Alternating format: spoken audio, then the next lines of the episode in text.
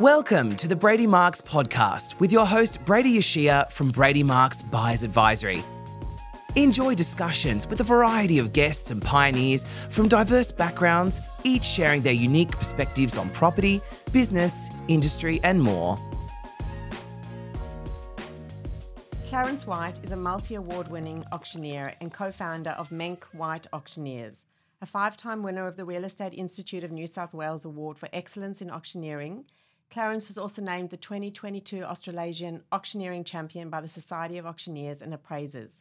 In addition to these accomplishments, Clarence has previously worked as a sales agent, sales manager, operations manager, and general manager in real estate, with a breadth of experience covering pre auction, auctions floor, and post auction conversations, negotiation strategy, and training. Welcome, Clarence. Thanks so much for having me. It's a pleasure to have you here today. So, you've had a stellar career spanning over 13 years. Could you please tell us how you first started in the real estate arena? Sure. Well, my first job in real estate was as a sales agent at a little business called First National in North Sydney. Uh, so I had been placed there by Sharon Benny, who was a recruiter that uh, does a lot of uh, stuff in real estate, and she got me my first job. Um, it's actually a cool story how I got into auctioneering, though. It's probably a little bit more interesting. I don't know if you want to hear about it. yeah, that. we do. Please tell us. So yeah, I had uh, moved on from my uh, sales agent job and I was in a management job in my second role uh, in real estate. And at that time, I got a little bit interested in auctions. I was the most excited guy at every auction that I was going to. I'm not surprised. forget the vendor, forget the buyer. I was just there vibrating, thinking this is really cool. Anyway, so I uh, got some camera gear together and I got in my suit in my apartment and I videoed myself calling a mock auction or calling an auction. Uh, and I put this on a DVD and I gave it to Sharon and I asked her to give it to the chief auctioneer at McGrath. Uh, and she did. And next thing you know, I have a job, and uh, that's what that's how I got my start as an auctioneer. I love it. What a brilliant story. It's very old school, isn't it? but it's real. So, how did you transition from working in a company to being a an independent auctioneer, or should I say, why did you make the change? Yeah, well, when I started my own business, I had already been working at McGrath for four years as an auctioneer and then two years at Bresic Whitney as an auctioneer. So I'd had that time to cut my teeth in the network environment, which was good. You certainly have a chance to then get some experience and, and build your call. In 2018, I was lucky enough to be offered a contract to look after all of Phillips Pantzer Donnelly's work in the eastern suburbs. So that for me was a cue moment when I was able to start a business with a large client straight off the bat it's going to be 400 plus auctions from that one business, and that enabled me a platform to then build my own business on the back of that. So yeah, I'm really grateful to the PPD guys that they they gave me that chance and um and, and gave me a platform then to start my own business. It was probably always going to go that way. I'm a bit of a bit of an empire builder and a bit of an entrepreneur, so I guess um, there was always a good chance I was going to end up running my own business. So the time was right, and mm. you took your chances yeah. and you've never looked back. no, we just built on it from there. So, you know, started out just myself, um, you know, prospecting, building client base. Uh, and then over time, I joined up with Paul Menck and we formed Menck White Auctioneers. Uh, and then Emma Brown Garrett joined us another two years after that. And then Paul Crawford a year later. So here so we are. How many do you have in your team? Four auctioneers on the team now. That's great. Mm. So you're a self described perfectionist always looking immaculate, I might add. Thank you. so, how do you cope with an industry that changes very quickly? Yeah, it's a bit ironic, really, isn't it, that someone who likes order so much would find themselves in a, uh, an environment that's perhaps completely unpredictable and work in that environment. Maybe I'm I'm trying to tame the chaos or something. Uh, I think that's part of the skill, I guess. The more experienced you become as an auctioneer, what to the outside viewer looks like chaos or the chaos of the auction floor. And anything can happen on auction day. And there's a lot of different things that happen, a lot of unexpected things that happen. But I guess the more experienced you are, whatever comes up, there's a fair chance that you've either seen it before or you've seen something like it. Uh, and that's the benefit of experience of knowing what to do and when in that situation. So, what you have to be responsive, you have to be quick on your feet, you have to think quickly, uh, but then you also have to, uh, I guess, just just understand how to pivot and, and to move things towards what you're trying to do, I guess, which is keep people bidding. Yeah, and have fun along the way. Of course, yeah. there's a right time for humour and there's a right time for being firm, and, and those are the immediate choices. It's a living, breathing thing. No two auctions are the same. So you can't have a one size fits all on auction day. You are responding to what's happening in front of you in real time. Yeah. That's the nature of it. Historically, um, being an auctioneer has been a male dominated field. You have an exceptional female auctioneer on your team, Emma. How do you see the landscape changing moving forward? It is changing. I think it's changing slowly. Uh, each time there's a, another female auctioneer that comes into the fray, then I think it, it gradually moves the dial along. So it is changing very, very slowly. Emma is a really, really special, talented, positive, vibrant, likable human being. Like she is uh, an absolute diamond. Uh, and I think, you know, the clients that that use her and have embraced her. And some of our toughest clients have actually embraced her, which is a bit of a testament to the kind of talent that she is. We've got some very fussy clients, and, and she's been well embraced by some of them, which is fantastic. Uh, but yeah, I guess one of the things I've always said to Emma is that you need to work twice as hard and be twice as good as a man in the same position in order to get the same respect. It's unfortunate that that's the case. Uh, and I think there are, you know, there's still, uh, I guess, lingering impressions that this is a male domain out there. But you know, Emma's trailblazing, and there's another, um, you know, there's a bunch of other female auctioneers around the country that are doing so as well. Um, I just think she's quite amazing, and and what she brings to the table when she comes to auction day, her ability to walk into a room and engage people, get them comfortable, put them at ease. It changes the whole dynamic of the room, and I feel that the brands that are using Emma and and have given her an opportunity of really reaping the benefit of that because that becomes part of their brand signature. When people turn up at their auctions, they're like, oh, wow, it's a female auctioneer. This is exciting. And it, it is a different vibe and it is a different feel, but she just does a great job.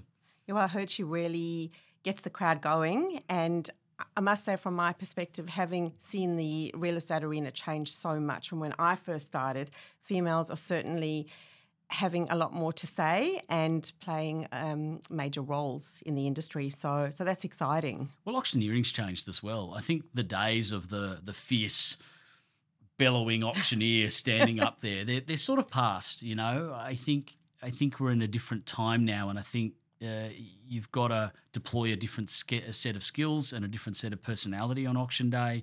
It is a courteous situation. It is a transaction, but there's opportunity for humour. There's always nothing short of courtesy should ever be the case. So I think you know that that old school mentality of of the person in charge has moved a bit. Yeah. And I think um, you know I think again someone like Emma and, and female auctioneers in general bring a different energy again, which moves things forward, which I think is is a great thing. Yeah, I'm looking forward to see how what the future holds in that space. Mm.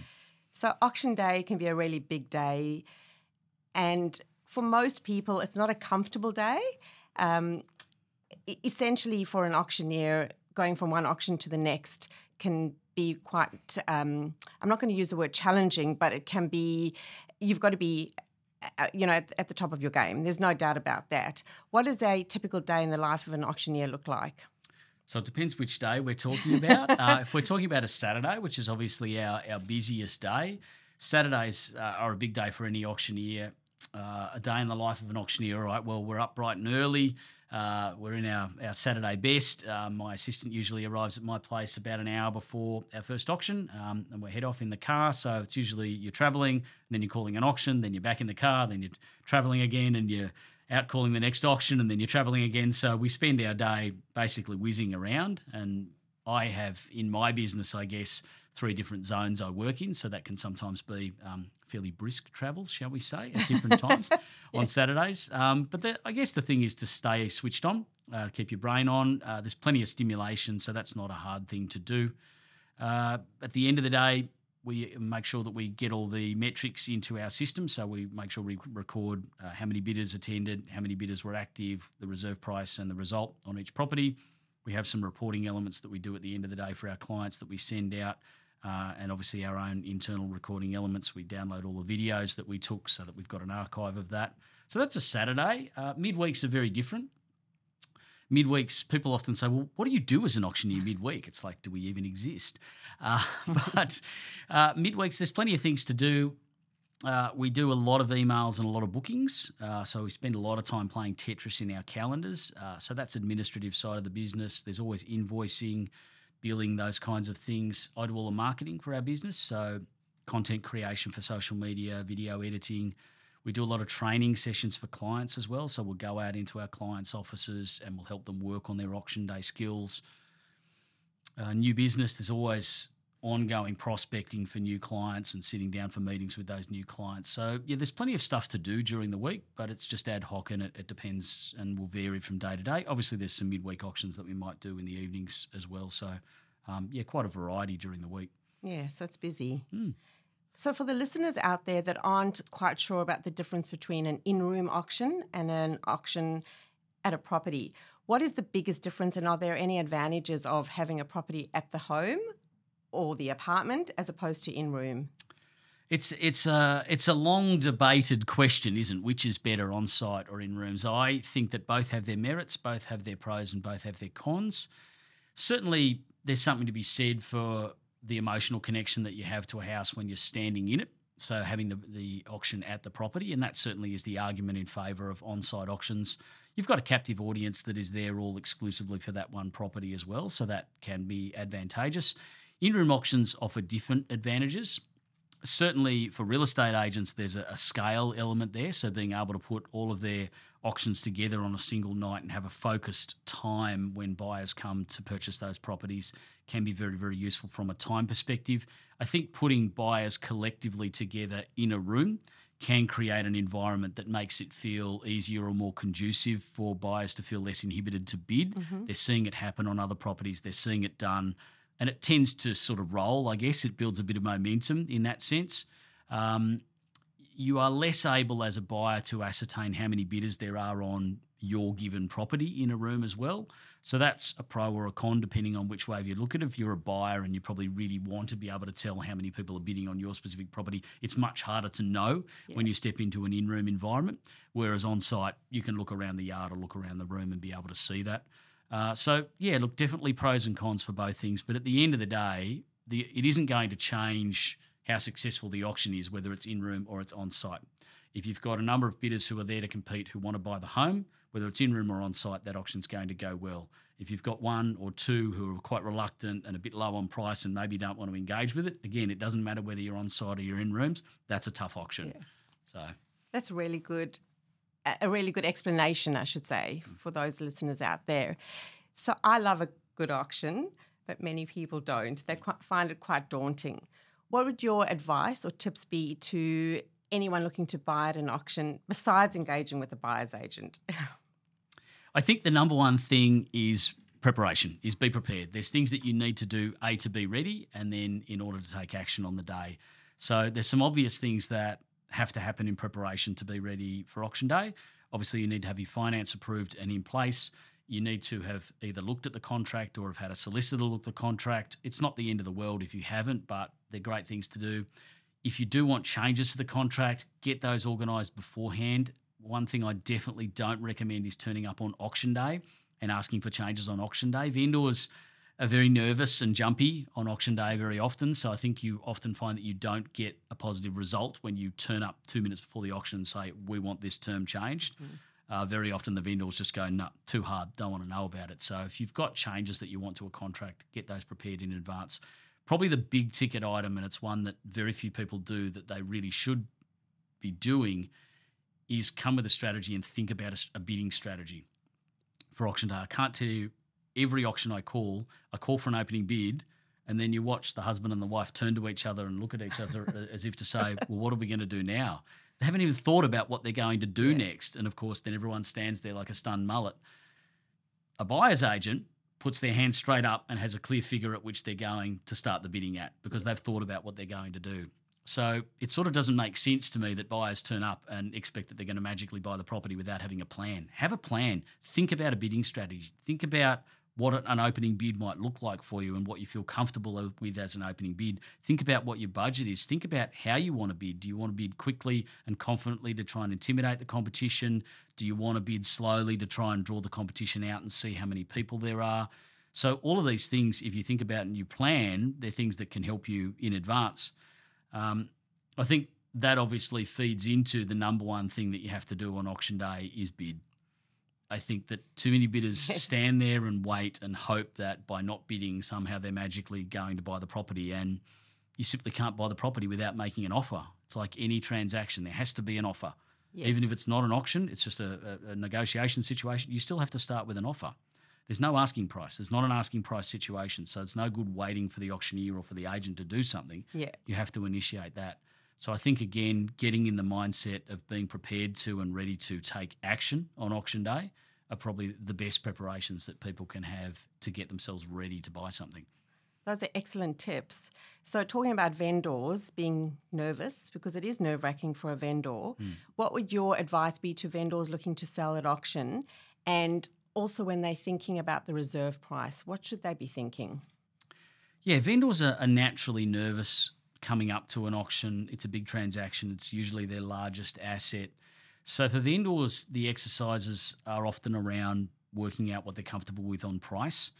Now, we find that most vendors obviously have a hope price, something that they're really wanting to achieve. Uh, somewhere below that, there might be realistic prices that they might be having as fallback positions that they might be willing to take. So, I think for vendors, certainly working through that in a mental state uh, before the auction is a great idea. First and foremost, vendors need to listen to the advice of their agents. I think the biggest penalty is for vendors who don't listen to their agents. Agents are telling them this is the feedback, this is the likely outcomes on Saturday, and they've got their head in the clouds saying, no, no, no, but it's got to be worth this because Marjorie's down the street sold for this much, and mine is a much, much better home than that.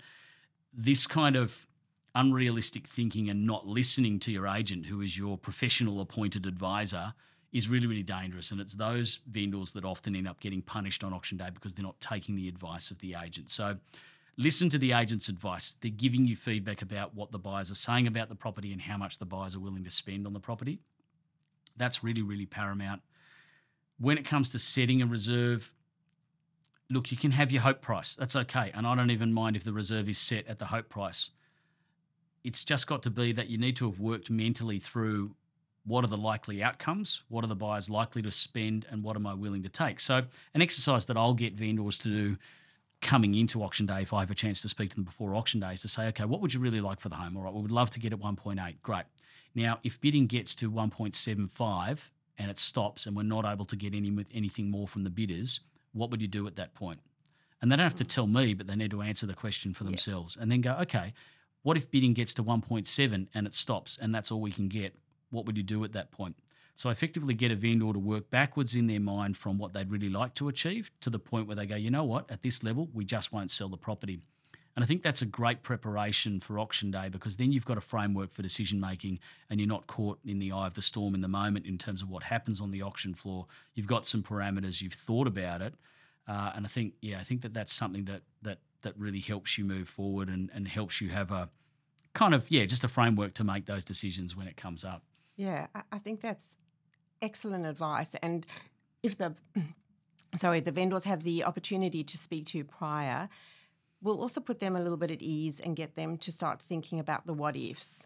But the the selling agent should be one that they turn to for advice and understand where the market's at at the time because things can change from the beginning of a campaign to auction day in both directions. Well, I always say hope for the best, but prepare for all situations. Yeah. So prepare for the worst if you need to. So when we're talking to a vendor, okay, we know that we want to get that 1.8 for you. We're going to be busting our guts to get every dollar we can. Forget about 1.8. If one nine's there or two's there, we're going for it, Yes. right? So that's my job. My job is to get more no matter what's happening. But there will reach a point in every auction where it's maximised. And so I guess the vendor just needs to be prepared for that moment where it might be less. So by all means, hope for the best, but prepare for other situations as well mentally. Yeah. Great. So, as a buyer's agent, as buyer's agents, I should say, we often think that putting in the first bid puts us in a position of control. However, what we've noticed is that with some cultures, they say it's unlucky to place the first bid. What's your opinion on placing a first bid? Well, first of all, if you don't bid, you can't buy. Okay, so that's the first thing you need to understand. Trying to buy a property without bidding is like trying to catch a fish without casting a line in the water. You simply can't do it. So the first bid is just the first step in that in that regard. I think the first bid is imperative because you get to control the the position that you start. And where you start in terms of how high or how low will determine how much information you get about other bidders.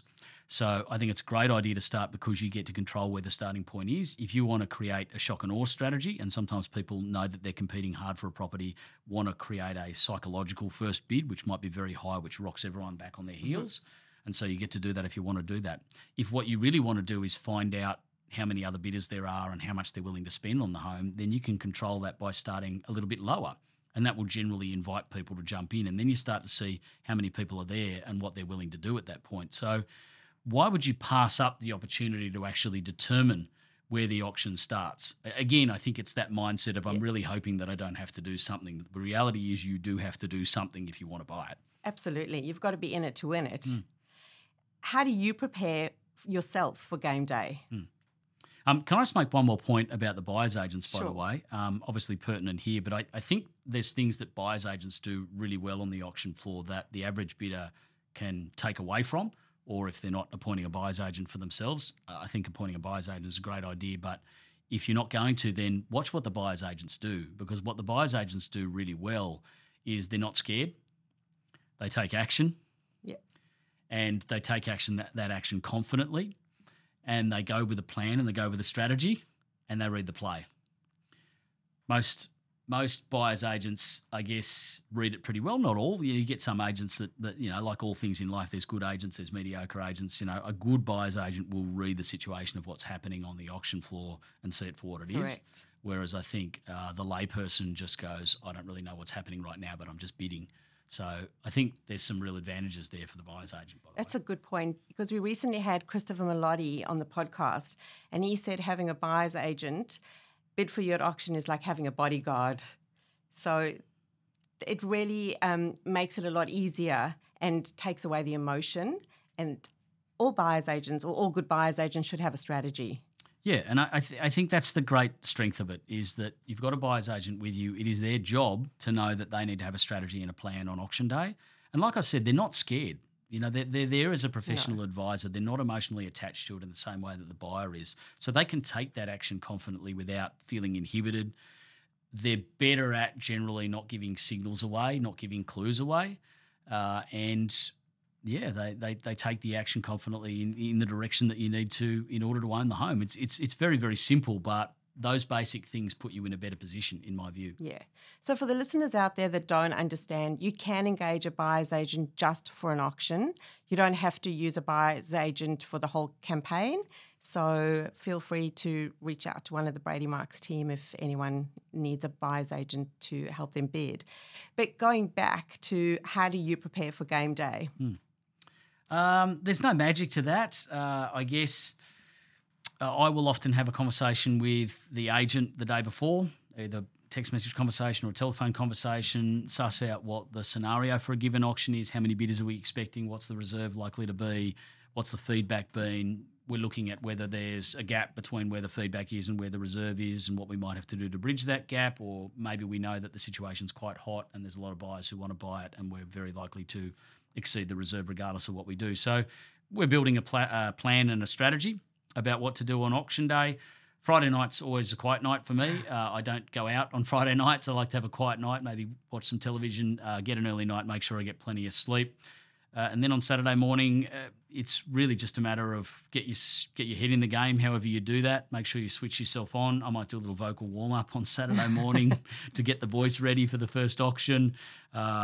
Yeah, there's no there's no more magic to it than that, really. Yeah, that's great. Um, what's the funniest thing you've ever seen at an auction?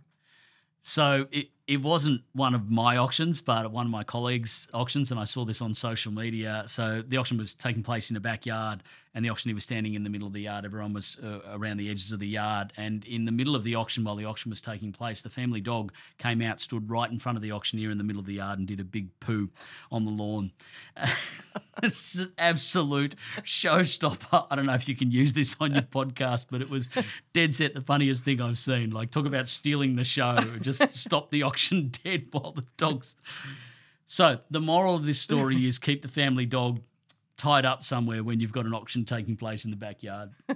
Another good tip. and, and what's the longest auction you've ever done? 59 minutes on the auction floor was my longest auction. Uh, so that was actually an online auction during lockdown. Um, obviously, a bit of negotiation and a bit of back and forth to try and get that one across the line. Geez, that is a long auction. How, do you remember how many registered bidders there were?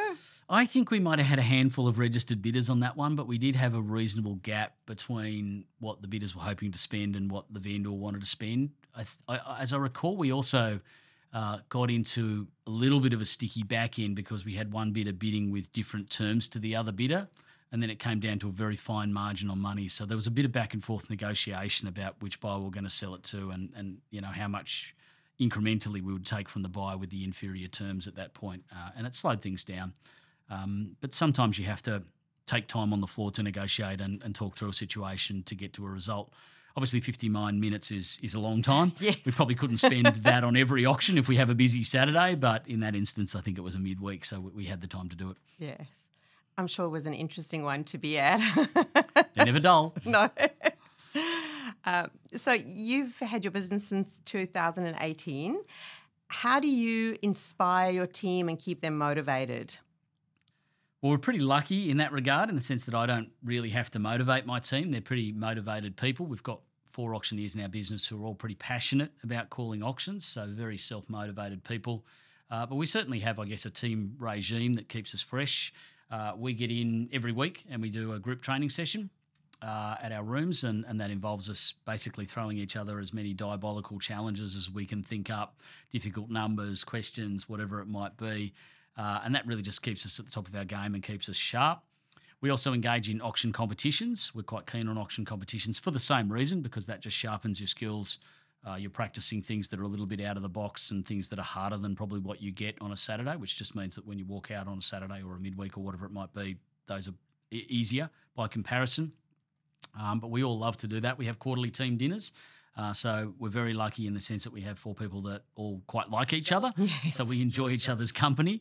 Um, uh, so there's all of that kind of stuff. There's a lot of phone calls and texts that go back and forth during the week. I, I try and make myself available for whatever the team needs. Sometimes they might ring me up and say, "Hey, Clarence, I've got this really weird compliance situation that the agents just rung me about. What do we do if this happens?" And somebody wants to buy in a company name that's a trustee that's you know of an overseas company you know all these crazy things kind of come up um, so just being available to to provide them that, that kind of support but yeah I, I think we're we're naturally a, a pretty well inspired team and we're lucky that Yeah, they're lucky to have you as their leader.